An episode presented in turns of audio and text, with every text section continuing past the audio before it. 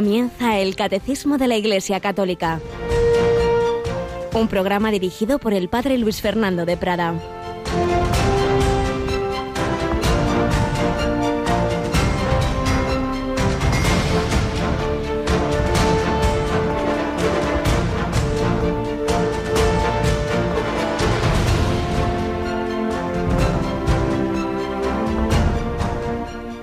Obra y sufre en silencio. Ten tu alma siempre en paz. Alabados en Jesús, María y José. Muy buenos días, mi querida familia de Radio María. Son palabras de Santa Margarita María de Alacoque. Obra y sufre en silencio. Ten tu alma siempre en paz. Un nuevo día que nos regala el Señor para hacer el bien, para obrar y sufrir. Siempre hay algo hay quien tiene mucho, hay quien en este momento quizá poco, pero no lo olvidemos que el sufrimiento entra en la colaboración a la redención. Y si nos negamos y nos rebelamos y estamos ahí protestando, pues más que vamos a sufrir.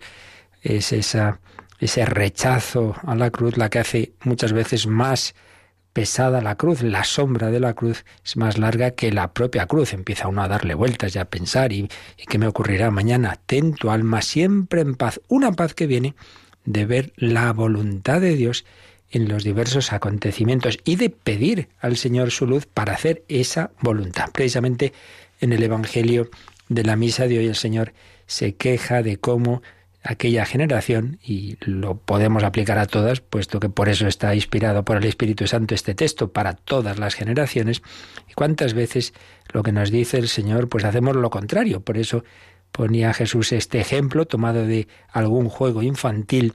Decía que, que los hombres a los que predicaba se asemejan a unos niños sentados en la plaza que gritan a otros aquello de hemos tocado la flauta y no habéis bailado, hemos entonado lamentaciones y no habéis llorado. ¿Por qué decía esto a Jesús? Porque vino Juan Bautista, que ni come ni bebe. Y decís, tiene un demonio. Viene el Hijo del Hombre que come y bebe y decís, mirad qué hombre más comilón y borracho, amigo de publicanos y pecadores. Pues esto, qué verdad es, cómo ocurre esto y, ah, la iglesia, los siempre los ricos, no sé qué, muy bien. Y viene no sé qué, vamos, no sé qué, no, estoy pensando en alguna congregación y alguna fundación muy austera, muy pobre. ¡Ay, qué exagerado! Si es que desde luego parecen medievales. Bueno, pues ya sabemos que el que tiene el corazón torcido y el que tiene una animadversión hacia el Señor, hacia Jesucristo, hacia la Iglesia, pues hagas lo que hagas, siempre va a atacar y siempre va a haber lo negativo. Es como ese familiar que, que te cae mal, como esa suegra que, que le cae mal al, al, marido y si vienes que se mete en casa, si no vienes que pasa de nosotros. Y bueno, pues, pues ¿qué vamos a hacer? El Señor tiene esa paciencia con nosotros y quiere ir conquistando nuestro corazón.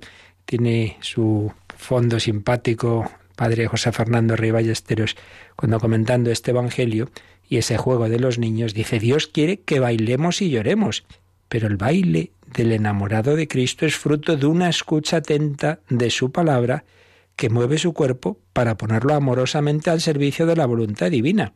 Y el llanto del cristiano es fruto de una mirada embelesada al crucifijo, en la cual los dolores del Señor traspasan el corazón del discípulo y se vierten en lágrimas de fuego verdadero baile, la alegría del enamorado de Cristo y las verdaderas lágrimas, no de sensiblería, sino de amor al crucificado. Pues es lo que pedimos para este día por medio de la Virgen María cuando estamos ya acercándonos al mes de octubre, el mes del Domún, pero este año especialmente mes misionero extraordinario, así declarado por el Papa Francisco, en el cual el 7 de octubre, mes del Rosario, ya sabemos que es también, 7 de octubre, ni más ni menos que las obras misionales pontificias de la Santa Sede han pedido a Radio María que organice un rosario mundial que se va a rezar desde la Basílica de Santa María la Mayor. Todas las Radio Marías del mundo nos uniremos ese 7 de octubre a las 3 de la tarde. Pero bueno, de eso ya hablaremos. Lo que sí que queremos insistir es que vamos a a pedir al Señor mucho esa dimensión misionera de la vida por medio de María la gran misionera en este mes de octubre pues hablaremos mucho de las misiones, pero esta misma noche vamos a hablar porque retomamos en el hombre de hoy y Dios nuestros programas en directo y hoy nos visitan un grupo de jóvenes que este verano pues han hecho misión en Guinea Ecuatorial. Nos acompaña hoy Rocío García como ayer. Buenos días, Rocío. Muy buenos días, padre.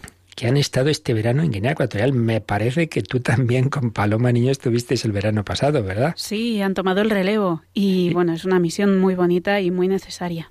Vinisteis con una mucha alegría, ¿verdad? De esa, de esa experiencia y, yo creo que también experimentasteis que al, evangelizar fuisteis evangelizados por, por esas personas sencillas y buenas de África.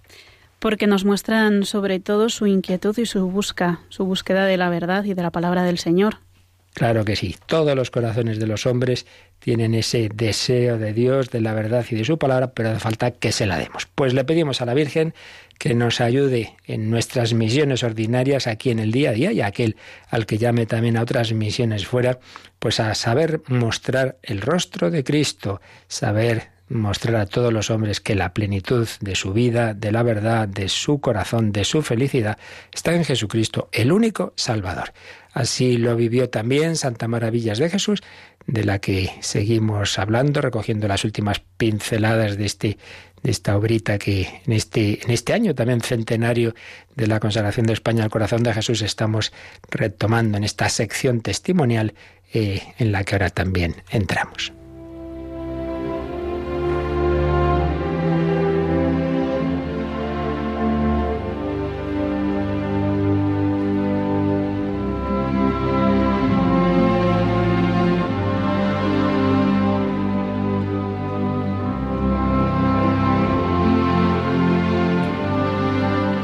Nos quedábamos ayer en cómo ya las carmelitas descalzas del Cerro de los Ángeles, que por las vicisitudes de la guerra civil habían salido del cerro y habían acabado en las batuecas, sin embargo ya parte de la comunidad, con la Madre Maravillas, había vuelto al Cerro de los Ángeles y habían estado pues meses y años de reconstrucción porque había quedado todo destruido del convento de las Carmelitas ahí, en ese Cerro de los Ángeles, un convento que el Señor había inspirado a la Madre Maravillas cuando ella era una carmelita, ni siquiera todavía profesa perpetua, en el Carmelo del Escorial. Le había inspirado esa fundación. Pues bueno, ya había vuelto a su Cerro de los Ángeles y podría pensar, pues ya está, aquí me quedo ya el resto de mi vida. Pues no iba a ser así. ¿Y por qué no iba a ser así? Bueno, vamos a volver un momento a su vida vamos a volver un poquito atrás. Y es que la de Santa Maravillas, el 5 de febrero de 1933, recibió una gracia mística que es clave para que entendamos lo que luego haría en su vida, la labor de fundadora de numerosos Carmelos, como una nueva Santa Teresa del siglo XX. Ella le escribió así al padre Alfonso Torres, como director espiritual lo que le ocurrió en ese 5 de febrero de 1933. Oí claramente dentro de mí estas palabras, unas palabras que, que dijo Jesús. Mis delicias son estar con los hijos de los hombres. Mis delicias son estar con los hijos de los hombres. Estas palabras que me impresionaron fuertemente entendí no eran en este caso para mí, sino como una especie de petición que el Señor me hacía para que me ofreciera toda entera para darle esas almas que Él tanto desea.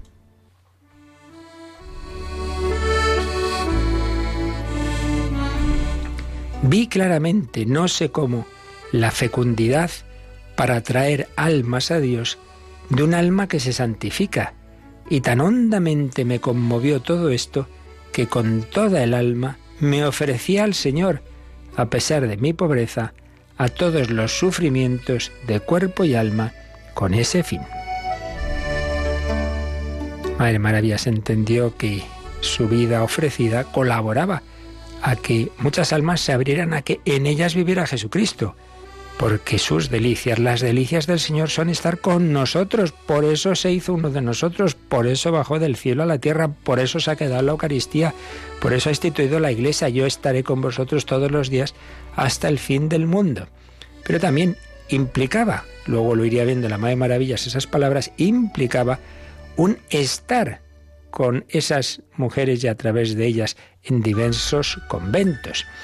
El Señor le había hecho también esta petición a la Madre Maravillas cuando estaba en el Escorial. Aquí quiero que tú y esas otras almas escogidas de mi corazón me hagáis una casa en que tenga mis delicias. El Señor le pidió que dejara el Escorial para hacerle una casa, para hacer un convento en el Cerro de los Ángeles. Qué preciosas palabras, que tú y esas otras almas escogidas de mi corazón me hagáis una casa en que tenga mis delicias.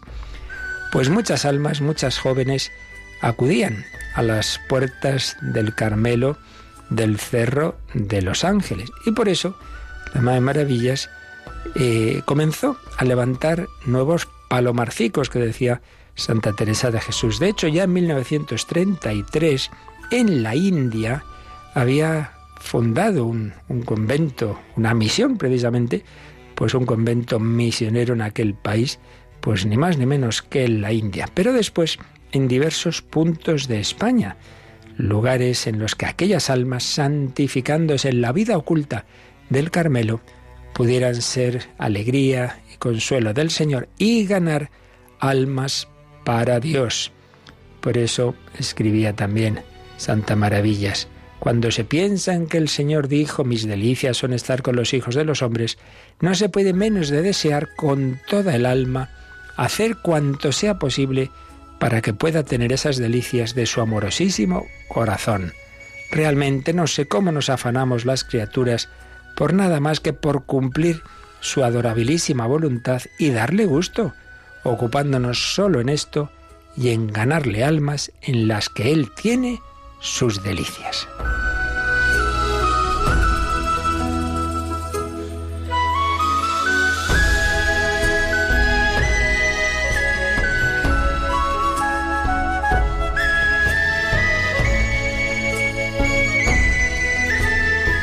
Ciertamente eso iba a suponer a la madre sacrificios, sufrimientos, pero ¿qué importa? ¿Acaso no se había ofrecido todo lo que él dispusiera para ese fin? Sus sentimientos, después de cada nueva fundación que iremos contando los próximos días, podrían resumirse en lo que escribía en 1944. ¿Qué alegría da una iglesia más, un conventico más, donde se ame al Señor con todo el corazón. El hacer una fundación implicaba un luego un nuevo lugar donde se amaba a Jesucristo con todo el corazón, donde había esas almas, donde había esas mujeres entregadas por completo, donde había otra iglesia, donde había un sagrario muy amado, no abandonado. Qué alegría da una iglesia más, un conventico más, donde se ame al Señor con todo el corazón. Realmente es nada cuanto puedan costar estas fundaciones, cuando se ve el consuelo que debe ser para el Señor. ¿Cómo consuela? Que por este pequeño sacrificio, pues por él todo es pequeño, aunque cueste sangre del corazón, tiene una casa más donde tener sus delicias. En esa casa de la Virgen él tiene sus delicias, que las tenga cada día más, como las tenía en la casita de Nazaret, que more agradado, mandándolo y rigiéndolo todo, puesto que es su casa y es el dueño absoluto de cosas y personas. Pues bien, estas palabras tan bellas que para la Madre Maravillas era esa llamada del Señor a fundar nuevos conventos, cada uno se lo aplica a su vocación, que tu casa, que tu familia o donde tú vivas solo, sola, sea también una casita de Nazaret, donde tu corazón esté unido al Señor, donde quieras darle alegrías.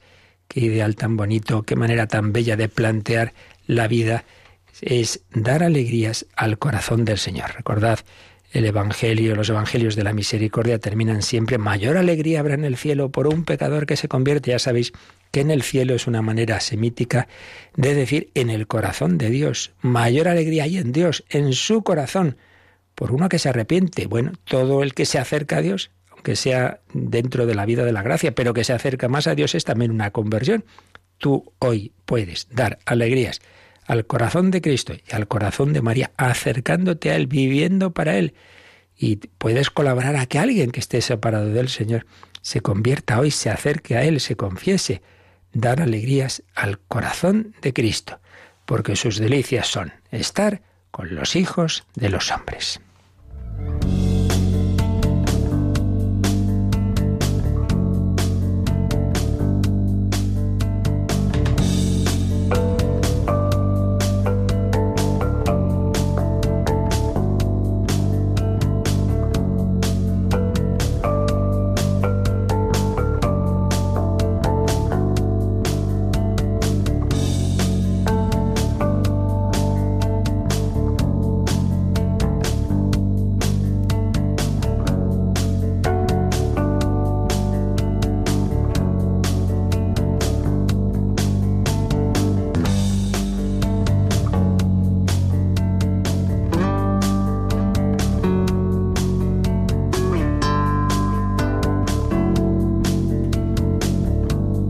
De nuestras vidas, de nuestras casas, la casita de Nazaret, donde estaba Jesucristo tan amado por la Virgen María y por San José, pero donde él también les amaba. El primero, puedo así decir, que ha tenido devoción a María ha sido Jesucristo. Nadie la ha amado, él ama tanto como él.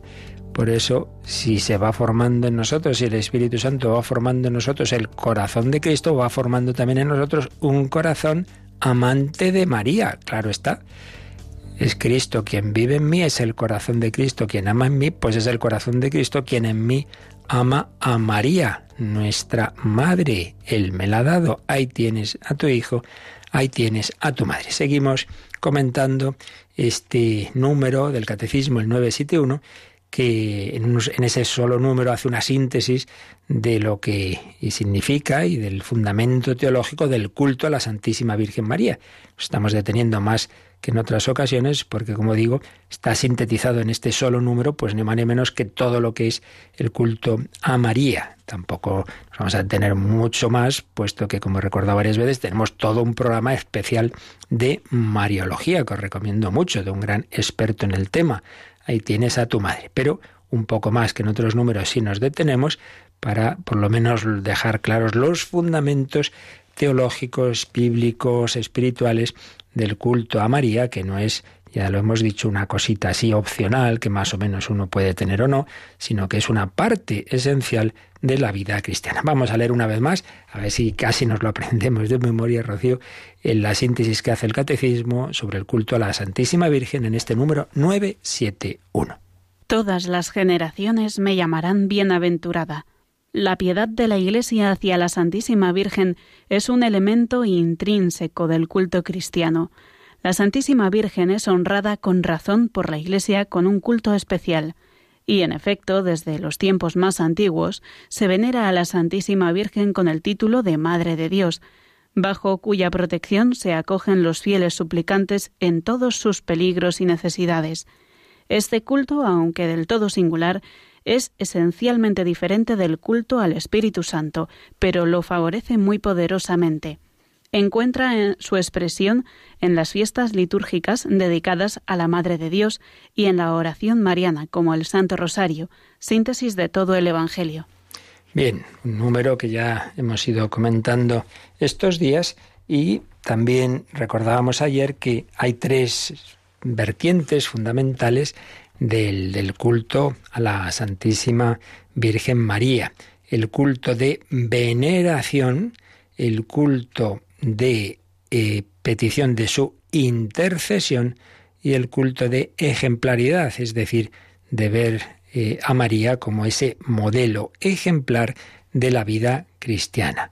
Veneración, intercesión y ejemplaridad. Hemos ido mencionando también diversos textos eh, bíblicos, pero hoy vamos a recordarlos ordenadamente, cuáles son los fundamentos teológicos de este culto a la Santísima Virgen. En todas las eh, realidades de nuestra fe, el fundamento teológico está en la revelación, en lo que Dios nos ha hablado. ¿Y dónde está la revelación? Pues ya lo sabemos, es la palabra de Dios escrita o transmitida. Escrita, la Sagrada Escritura, y transmitida, la tradición. Y luego todo ello, pues tal como lo ha vivido e interpretado la Iglesia, asistida por el Espíritu Santo, y particularmente en su jerarquía, con esa dimensión de la jerarquía de la Iglesia que llamamos su magisterio. el que a vosotros escucha, a mí me escucha. Dijo Jesús a los apóstoles, tú eres Pedro, lo que atares en la tierra quedará atado en el cielo, lo que desatares en la tierra quedará desatado en el cielo. Escritura, tradición y magisterio son los lugares teológicos donde podemos encontrar lo que el Señor nos ha dicho, nos ha revelado para iluminar nuestra vida, para que vayamos por el camino que nos lleva a nuestro destino. Bien, la escritura siempre es el primer lugar teológico. No vamos a volver a ver, evidentemente, todos los textos eh, bíblicos sobre la Virgen porque se fueron explicando en parte hace tiempo cuando veíamos el otro lugar del catecismo donde se habla de la Virgen María y los últimos días también, y sobre todo porque están magníficamente explicados en esas lecciones de Mariología que nos dejó grabadas, un gran teólogo y mariólogo que fue el padre Cándido Pozo, ya fallecido, y que varias veces hemos podido escuchar en Radio María y últimamente en el programa En torno al Catecismo. Todas las tenéis, el que las quiera, pues en, en, un disco de Mariología, desde luego es una, una joya, diez diez charlas, diez breves conferencias de media hora y varias de ellas explican los textos bíblicos sobre el, sobre la Virgen María, los fundamentos marianos, ¿no? Pues los fundamentos de la Mariología. Muy brevemente, simplemente menciono pues del índice de una obra suya, María en la Escritura y en la fe de la Iglesia, los diversos textos. María en el Antiguo Testamento. Hay textos que no es que se dirijan, que, que se, que estén digamos, claramente dirigidos a ella, pero que la Iglesia de alguna manera se los aplica y ve pues símbolos o, profecías de María, por ejemplo, en la figura de Judith, o en pasajes de libros sapienciales, como son Proverbios, Eclesiástico. Hay textos que, bueno, se piensa que pueden aplicarse a ella o no, pero hay dos textos, al menos dos, que esos no hay duda eh, de que el Espíritu Santo en ellos estaba eh, hablando de María, por lo menos en el sentido pleno que se llama de esos textos. Uno, muy conocido, es Génesis, Génesis 3.15, esa promesa del Señor después del pecado original sobre esa mujer cuya descendencia pisará la cabeza de la serpiente. Una imagen archirrepresentada, muchísimas imágenes de la Virgen María, pues aparece bajo sus pies la serpiente. Pues ya sabemos lo que significa. Si Satanás bajo esa forma, bajo ese símbolo de la serpiente consiguió eh, que los primeros, el primer hombre y la primera mujer, Adán y Eva, se separaran de Dios, no se fiaran de Él, cayeron en la trampa, cayeron en la tentación, pues en cambio ahí el Señor anuncia, habla de otra mujer, una nueva Eva, cuya descendencia, el Mesías, Jesucristo, va a vencer a Satanás. Va a haber un nuevo Adán, Cristo, una nueva Eva, María.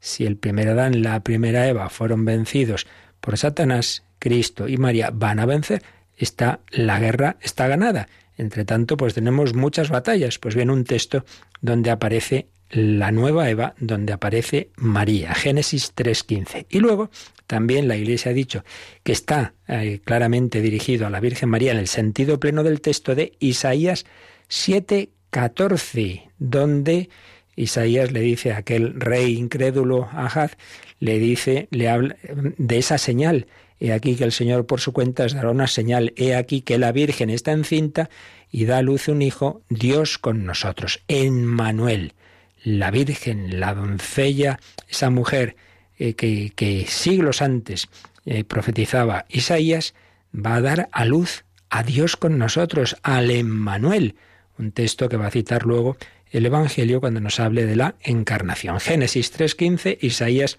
7.14. Nuevo Testamento. Pues tenemos en San Pablo un famoso texto, Gálatas 4.4. Recordemos ese texto que es muy, muy significativo, es curioso porque sin mencionar el nombre de la Virgen María, sin embargo, fijaos lo que dice San Pablo. Cuando llegó la plenitud de los tiempos, envió Dios a su Hijo, nacido de una mujer, nacido bajo la ley, para redimir a los que estaban bajo la ley para que recibiésemos la adopción. En unas breves palabras está sintetizada la vida cristiana. Cuando llegó la plenitud de los tiempos, Dios ha ido guiando la historia y todo llega, culmina en un momento central, la plenitud de los tiempos. Es decir, el momento en que Dios iba a entrar en nuestra historia, así va a hacer hombre. cuando llegó la plenitud de los tiempos, envió Dios, es un verbo que la traducción más exacta sería envió Dios de junto a sí, de sí mismo, porque el Hijo eterno está siempre con el Padre, pues el Padre le dice, venga, llega el momento. Envió Dios de junto a sí a su Hijo, pero ese Hijo, eternamente Hijo de Dios, es también nacido de una mujer, porque al entrar en la historia, entra por el seno de una mujer, nacido de una mujer, pues es María, sin decir su nombre, aquí San Pablo estaba hablando de María, Madre de Dios, porque esa mujer, ese Jesús, Hijo eterno de Dios, nace de ella, por tanto es su madre, es Madre de Dios, nacido bajo la ley para redimir a los que estaban bajo la ley, para hacernos hijos adoptivos. El Hijo eterno nos iba a hacer a nosotros hijos adoptivos. Gálatas 4, 4 y siguientes. Y sobre todo, pues tenemos los evangelios de la infancia. Tenemos al gran evangelista de la Virgen María, que sin duda habló con ella para escribir el relato de la Anunciación, Lucas 1, 26 a 38. Eh, luego tenemos en Mateo 1, 18 a 25 el mensaje a José. El pobre José está hecho polvo viendo a la Virgen embarazada, no, no, no entiende nada, no sabe qué hacer. Pues ahí nos lo cuenta San Mateo en este caso. Pero si volvemos a Lucas, Luego nos habla de la visitación y ahí tenemos el maravilloso Magnificat que la Iglesia todas las tardes, todas las tardes repite con María en el rezo de vísperas.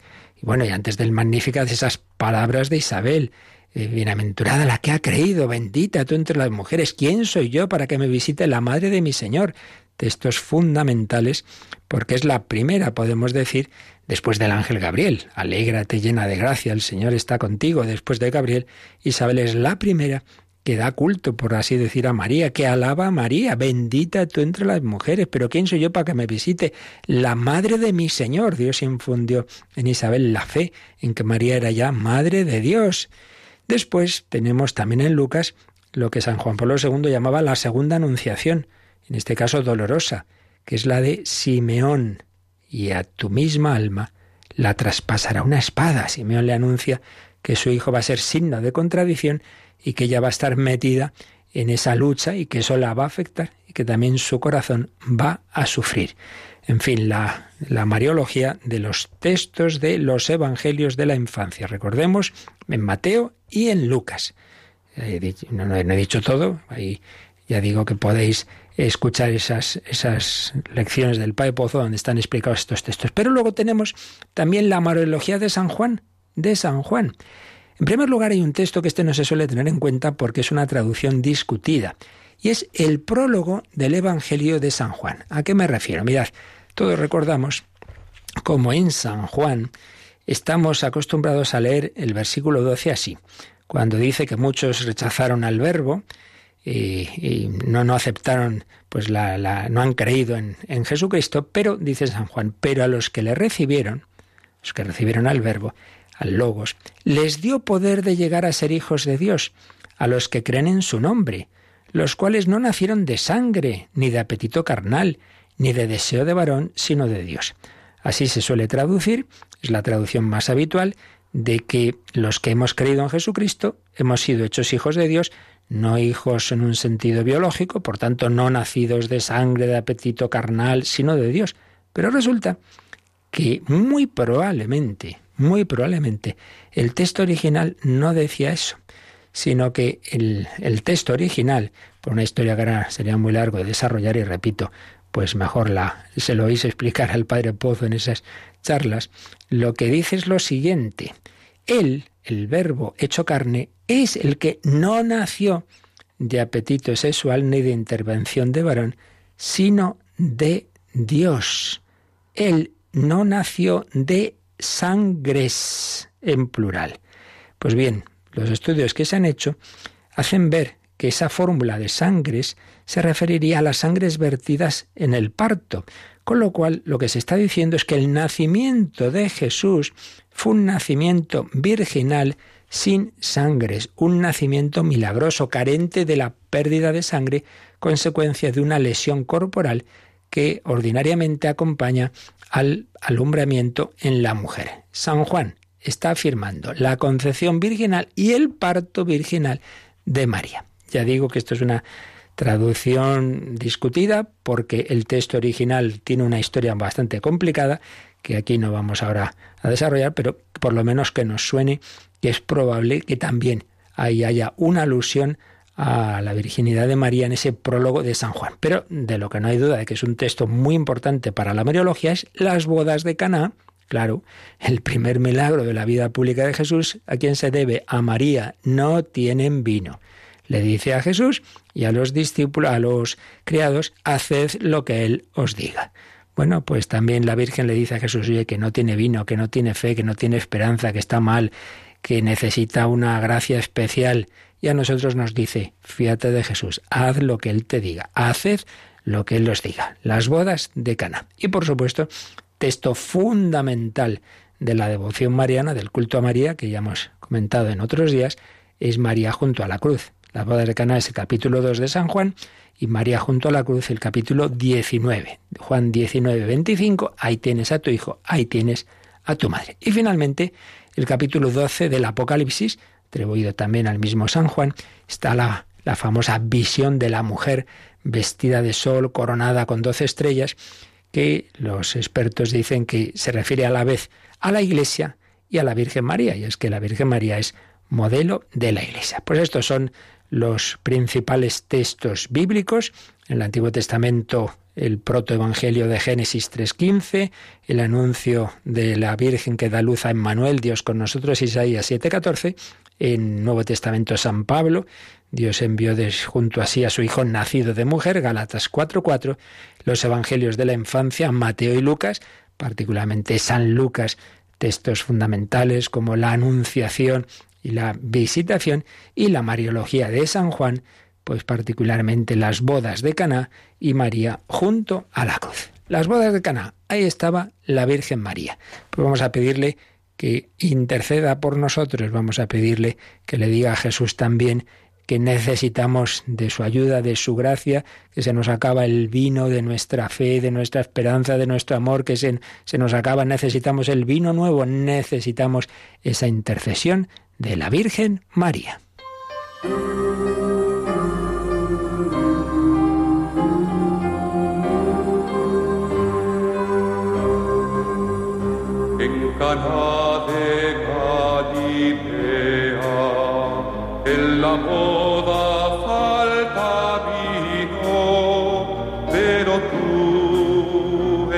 Presente con tu Hijo Jesús. Enseguida has asumido tu papel de acerca suplicando a tu Hijo Jesús. Eres la Madre buena que a nuestro lado siempre estará.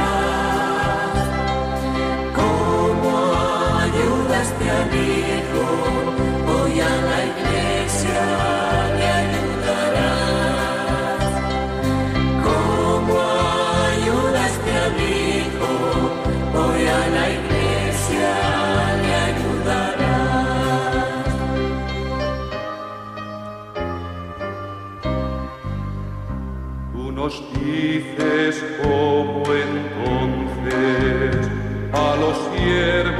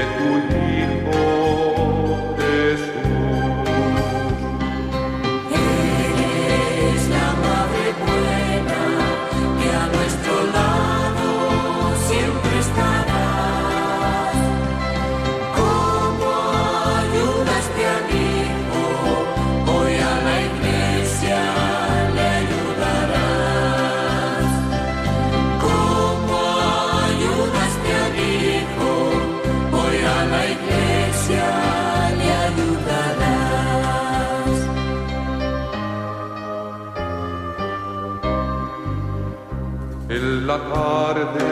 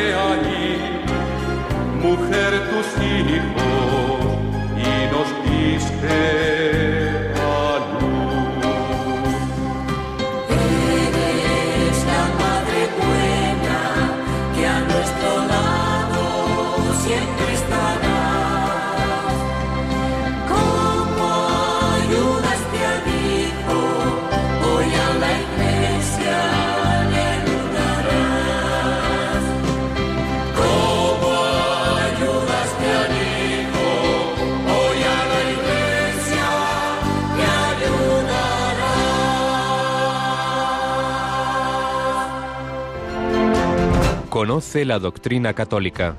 Escucha el catecismo de martes a jueves de 8 a 9 de la mañana y los sábados a la misma hora profundizamos en los temas tratados en el programa En torno al catecismo. Pues sí, María ayudó a su hijo, María ayudó a los novios de Cana y María nos ayuda, nos guía, nos educa, nos quiere a nosotros porque somos su hijo, también unidos a, su único hijo, que es Jesucristo, como miembros de ese cuerpo místico. Fundamentos bíblicos, luego tendríamos que ver pues toda la tradición de la Iglesia, pues que no vamos a pararnos aquí a ver en los 20 siglos pues todo lo que se ha dicho, lo que algo hemos ido haciendo alusión, Hemos mencionado el famoso concilio de Éfeso, Santa María, Madre de Dios, la oración bajo tu amparo nos acogemos, Santa Madre de Dios, una oración antiquísima, en fin, todo lo que a lo largo de la historia de la Iglesia cada vez con más fuerza ese río de amor a la Virgen María en tantísimas expresiones, por un lado, a nivel de magisterio de la Iglesia, de los santos padres, pues como San Agustín nos habla de cómo María concibió primero en el alma, concibió por la fe antes de concebir en su seno, en fin, todo el desarrollo mariológico en San Juan Crisóstomo, etcétera, etcétera, etcétera. Todo lo que en el magisterio de la Iglesia se fue afinando sobre esas verdades de las que hablamos en su momento, cuando explicamos la Inmaculada Concepción, la virginidad, la Asunción, recordad, todo esto lo hemos ido explicando, aquí ya simplemente lo menciono. Otro lugar teológico que siempre hay que ver, y en este caso hablando del culto a María, es la liturgia. Antes ya veíamos el otro día que en Marialis Cultus Pablo VI decía que el principal culto debe ser siempre el litúrgico. Luego están las devociones populares muy importantes, pero la liturgia siempre es fundamental. Pues lo mismo, tendríamos que ver cómo a lo largo de la historia de la liturgia ha estado presente la Virgen María. Lo único que sí vamos a hacer en este aspecto, porque esto creo que no lo hemos dicho nunca, es una breve mención, siguiendo en la ponencia del padre José Antonio Abad, que fue profesor de liturgia, de cómo María está presente actual en la liturgia actual, en la liturgia romana actual, porque hay la que nosotros conocemos más, ¿no? Existen otras, otros ritos litúrgicos en, en, la Iglesia Católica. Brevemente, para que nos demos cuenta de que María tiene una presencia discreta, porque el centro siempre es Jesucristo, pero discreta, pero muy, muy, por otro lado también muy importante. Vamos a, así rápidamente. María en el Adviento. Realmente, si hay un tiempo litúrgico en que está presente especialmente la Virgen María, es el Adviento. Recordemos que en el Adviento está la gran solemnidad de la Inmaculada Concepción, siempre, siempre en el Adviento, el 8 de diciembre. Recordemos también ese domingo anterior a la Navidad, siempre en ese domingo el Evangelio nos habla de María, es la figura central del, del, cuarto domingo de Adviento, la Virgen María. Y luego, la última semana de Adviento, la del 17 al 24, es también una semana muy mariana, con diversos textos de lo que ocurría antes del nacimiento de Jesús y con las famosas antífonas de la O. En las vísperas, las vísperas de, de esa semana, todas eh, tienen como que ponen en boca de María esa, admiración ante quién es eh, ese que van a hacer de ella. Luego, María en Navidad, bueno, pues en, en, en, la Navidad tenemos otra grandísima solemnidad de la Virgen María, el 1 de enero, Santa María, Madre de Dios, octava de Navidad y pues si la Inmaculada Concepción es la fiesta de un gran dogma, el dogma de la Inmaculada, el 1 de enero es la fiesta del dogma central sobre la Virgen, del que son consecuencia todas las demás verdades, que ella es Madre de Dios, 1 de enero. Pero es, es esa prolongada memoria de su maternidad divina, virginal y salvífica. Pero además, también en el tiempo de Navidad recordáis que tenemos la fiesta de la Sagrada Familia bueno, pues ahí vemos a toda la Sagrada Familia, pero obviamente ahí está de una manera muy especial la madre de familia, que es la Virgen María. Luego podríamos ver ya de una manera mucho más discreta que en Adviento y que en Navidad, pero también está María en la Cuaresma. Hay diversas preces en que se invoca la protección de María como refugio de los pecadores. El jueves santo hay una lectura preciosa del oficio de lecturas, lectura de Melitón de Sardes, que nos presenta a María como la Madre Virgen limpia Cordera de la que nació el Cordero Inmaculado. El Viernes Santo siempre se lee la Pasión según San Juan, donde está el pasaje de, Jesús y en la cruz y María al pie, y donde se, se, dicen esas palabras que hemos estado recordando. Ahí tienes a tu hijo, ahí tienes a tu madre. La vigilia pascual quizá nunca hemos caído en la cuenta de que en el precioso pregón pascual hay una alusión implícita a María cuando se dice, se habla de la abeja fecunda que elaboró la cera del cirio pascual.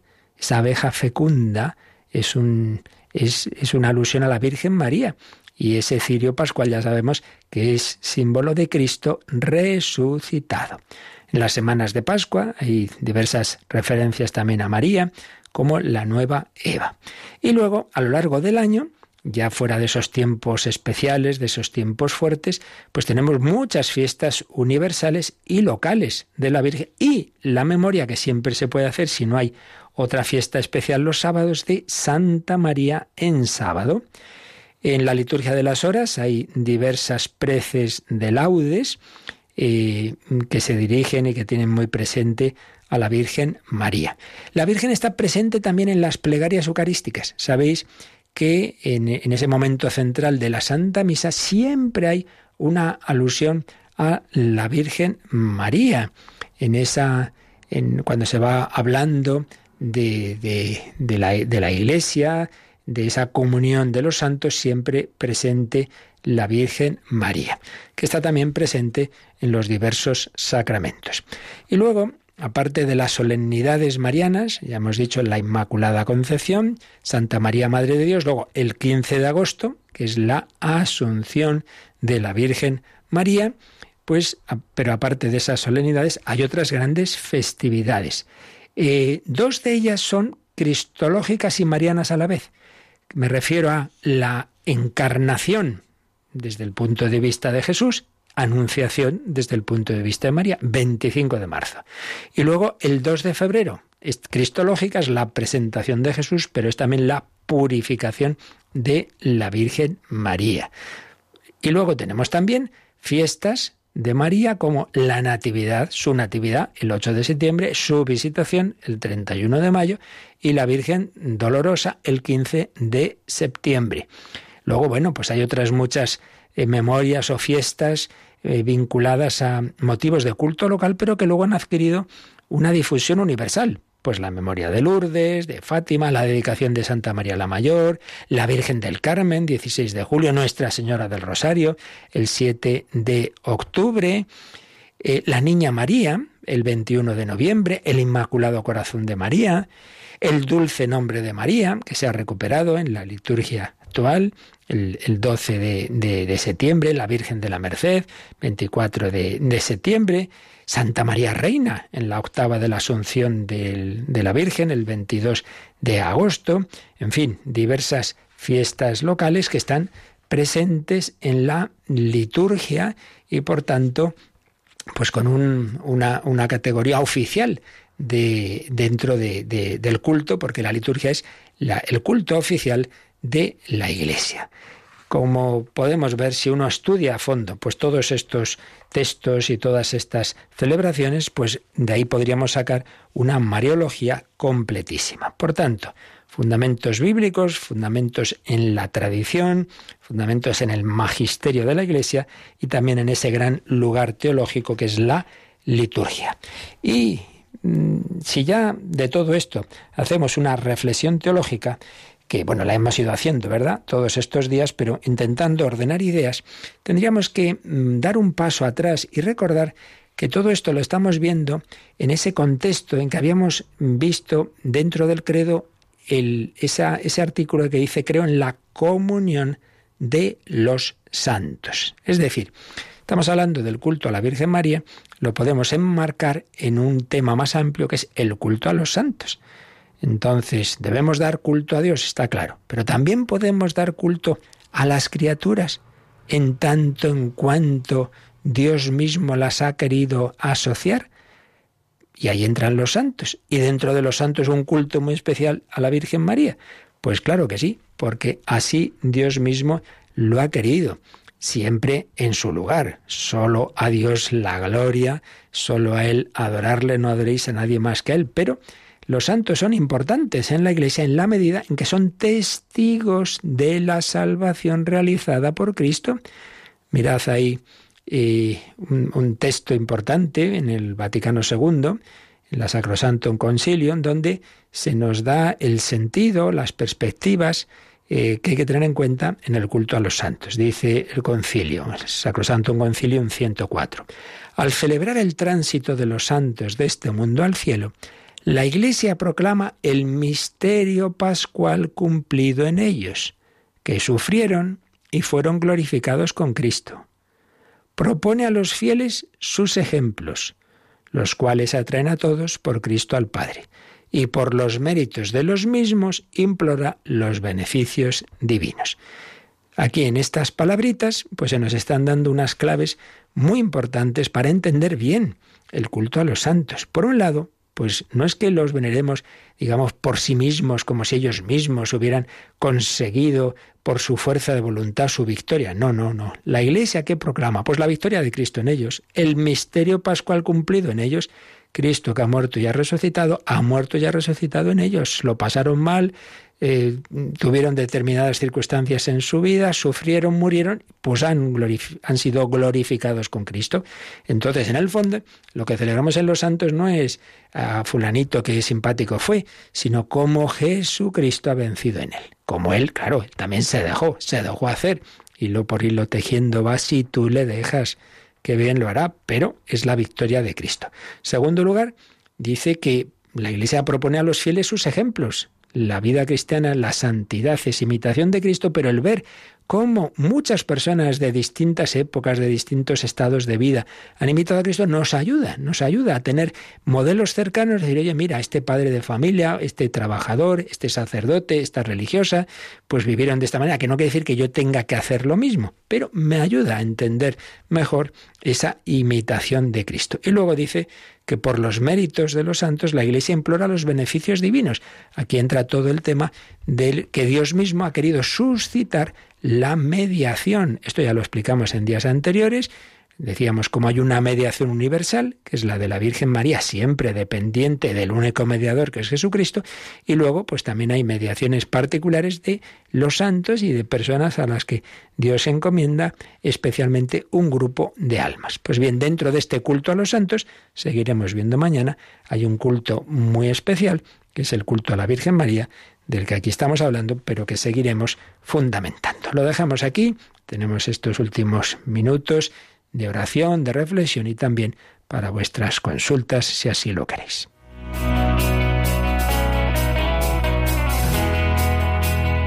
Participa en el programa con tus preguntas y dudas. Llama al 91005 9419. 91005 9419 también puedes escribir un mail a catecismo Catecismo arroba pasos.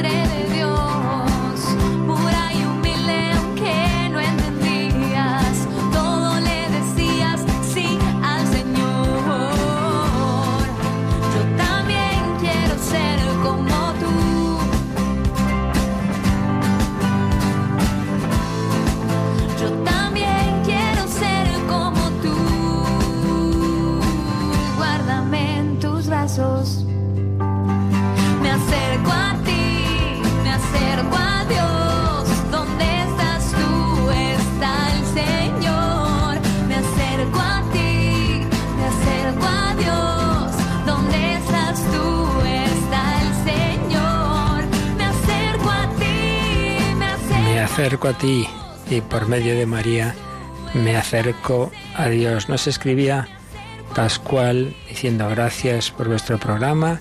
Me pregunta es, en la confesión, lo de los pecados, de los pecados graves he leído que hay que enumerarlos. Por ejemplo, falso testimonio. Si sabes que son cinco, tienes que decir que cinco. Pues sí, vamos a ver, cuando el Concilio de Trento explica este tema, dice que, hombre, que uno debe exponer al confesar, pues su vida para que pueda ser ayudado, pues en la medida de lo posible, con, con eso, con la mayor explicación posible. Y si son temas graves, pues sí, con, con el detalle posible. En esto, como en todo, pues siempre caben los extremos. Hay quien a lo mejor, pues bueno, disimula un poquito, hombre, no.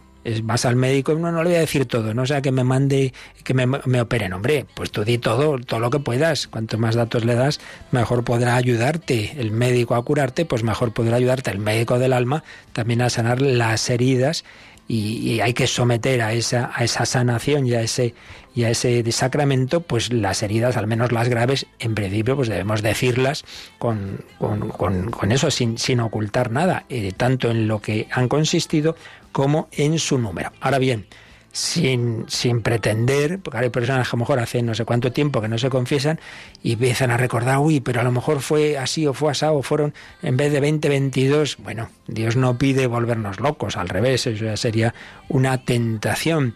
Entonces, si uno ya eso le significa agobio, escrúpulo, pues eh, evidentemente no. Por eso es tan importante el tener un confesor que nos conozca y que sabe que esta persona, a lo mejor hay que decirle, venga, venga, no te me calles nada, que eso es peor. Pero a esa otra en cambio decir, ya está bien, se acabó, no vuelvas a decir, no entres en más detalles, porque lo que estás haciendo ya es un escrupulizar todo y un volver a dar vueltas y se acabó, el pasado está olvidado. Por tanto, la respuesta es que, en principio sí, evidentemente, hay que ser humildes y sinceros y exponer bien pues todo lo que ayude a ese sacramento y ahí entra también el número de los pecados, al menos los graves, pero en tanto en cuanto ello sea posible, sin, sin agobio, sin, sin angustia, sin pretender ahí todo tipo de detalles. Y luego a este respecto una cosa que oí más de una vez y desde luego he comprobado muchas veces que es verdad, y es los pecados se dicen, no se cuentan. ¿Qué quiero decir con esto? Pues es que hay que ir al grano. O sea, una cosa es la confesión y otra cosa es una conversación o la dirección espiritual. Los pecados se dicen. Mire, padre, que he murmurado, he calumniado y ya está. Pero no se cuentan. Pues sí, es que sabe usted, es que mi vecina me dijo, porque bueno, es que, claro, le voy a explicar, es que mi vecina tal. Y entonces vino me dijo y no sé qué, y uno lleva media hora diciendo, bueno, pero vamos a ver, ¿cuál es el pecado, no? Se dicen, ir al grano. Entonces, sin, sin entrar en, en las cosas que no vienen a cuento, pues con humildad y con sencillez, pues pedir al Señor esa gracia, ese perdón, ese arrepentimiento y el consejo al sacerdote. Pues nada, pedimos a la Virgen María también que nos ayude en nuestras confesiones, ella que no tuvo ningún pecado, pero que nos entiende muy bien porque es Reina y Madre de Misericordia, ella nos ayuda también a acercarnos a este precioso sacramento que nunca hay que ver como una tortura, sino todo lo contrario. Yo tengo la experiencia, tanto como penitente como sacerdote, de que la confesión es una ocasión preciosa y maravillosa de recibir la paz, la misericordia, el abrazo del Padre a los hijos pródigos. Pues a la Virgen se lo pedimos y os recuerdo que, que hoy hacemos doblete, que esta noche a las 11, 10 en Canarias, en el Hombre de Dios, tenemos un programa testimonial con un grupo de jóvenes que han estado de misiones este verano en Guinea Ecuatorial. Seguro que os gustará. La bendición de Dios Todopoderoso, Padre, Hijo y Espíritu Santo, descienda sobre vosotros. Alabado sea Jesucristo.